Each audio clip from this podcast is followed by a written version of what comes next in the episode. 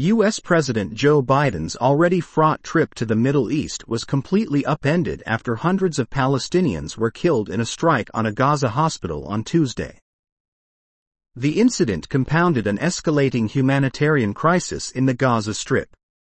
Even before the hospital explosion, rescuers were struggling to free more than a thousand people trapped under rubble, and fights were breaking out over loaves of bread.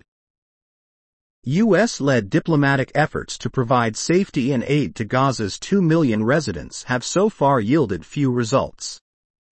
The Rafah crossing into Egypt is the only potential portal for people to escape and for supplies to enter, but it has remained closed, and an Israeli blockade has blocked basic necessities from reaching Gaza. It was unclear what Biden could accomplish in the wake of the hospital strike, conflicting reports about responsibility, and the cancellation of the summit in Jordan.